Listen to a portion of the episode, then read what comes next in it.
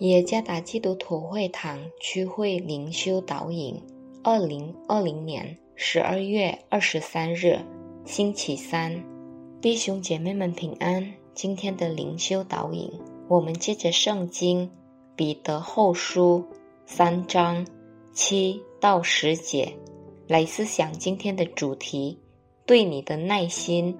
作者傅国峰牧师。彼得后书三章七到十节，第七节。但现在的天地还是凭着那命存留，只留到不敬虔之人受审判，遭沉沦的日子，用火焚烧。第八节，亲爱的弟兄啊，有一件事你们不可忘记。就是主开一日如千年，千年如一日。第九节，主所应许的尚未成就，有人以为他是单言，其实不是单言，乃是宽容你们，不愿有一人沉沦，乃愿人人都悔改。第十节，但主的日子要像贼来到一样，那日天必大有响声飞去。有形质的都要被烈火消化，地和其上的物都要烧尽了。奥古斯丁是一位因年轻时顽皮而臭名昭著的神父，他的生活方式充满了对上帝的叛逆。他跟随反对基督教的邪教。不仅如此，在合法的婚姻之外，他与一个女人住在一起。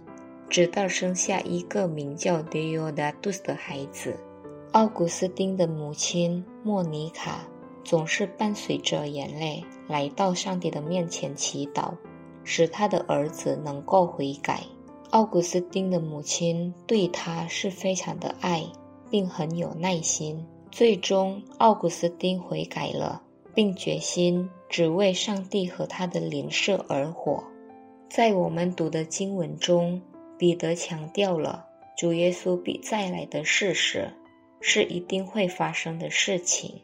虽然有些人认为这是上帝的疏忽，但彼得说，这并不意味着上帝已经忘记了他的允许，或者上帝撒谎，还是上帝无法履行这允许。